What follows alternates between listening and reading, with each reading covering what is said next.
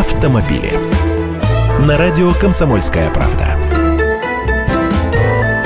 Здравствуйте, есть такие неугомонные люди, мотоциклисты. Вроде зима сейчас, а они выставки проводят, шевелятся чего-то, и враги их не дремлют, тоже козни строят. Вот новое предложение – запретить мотоциклистам со стажем до двух лет ездить на тяжелых байках.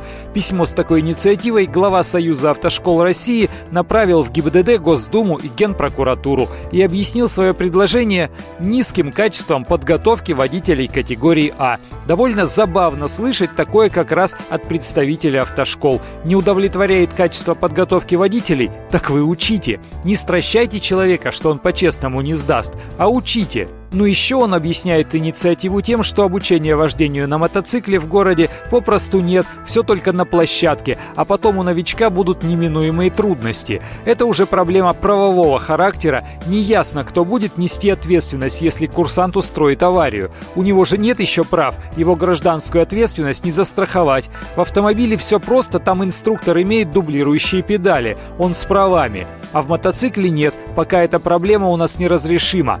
И вот еще что, в ближайшем будущем байкеров могут заставить в обязательном порядке носить светоотражающие элементы. С такой инициативой выступил уже руководитель движения «Мото Москва». Это понятно, хочет, чтобы заметнее они на дорогах были. В некоторых странах для мотоциклистов уже сейчас светоотражающие жилеты обязательны. Я Андрей Гречаников, ты эксперт «Комсомольской правды». С удовольствием общаюсь с вами в программе «Дави на газ» ежедневно по будням в 8 утра по московскому времени.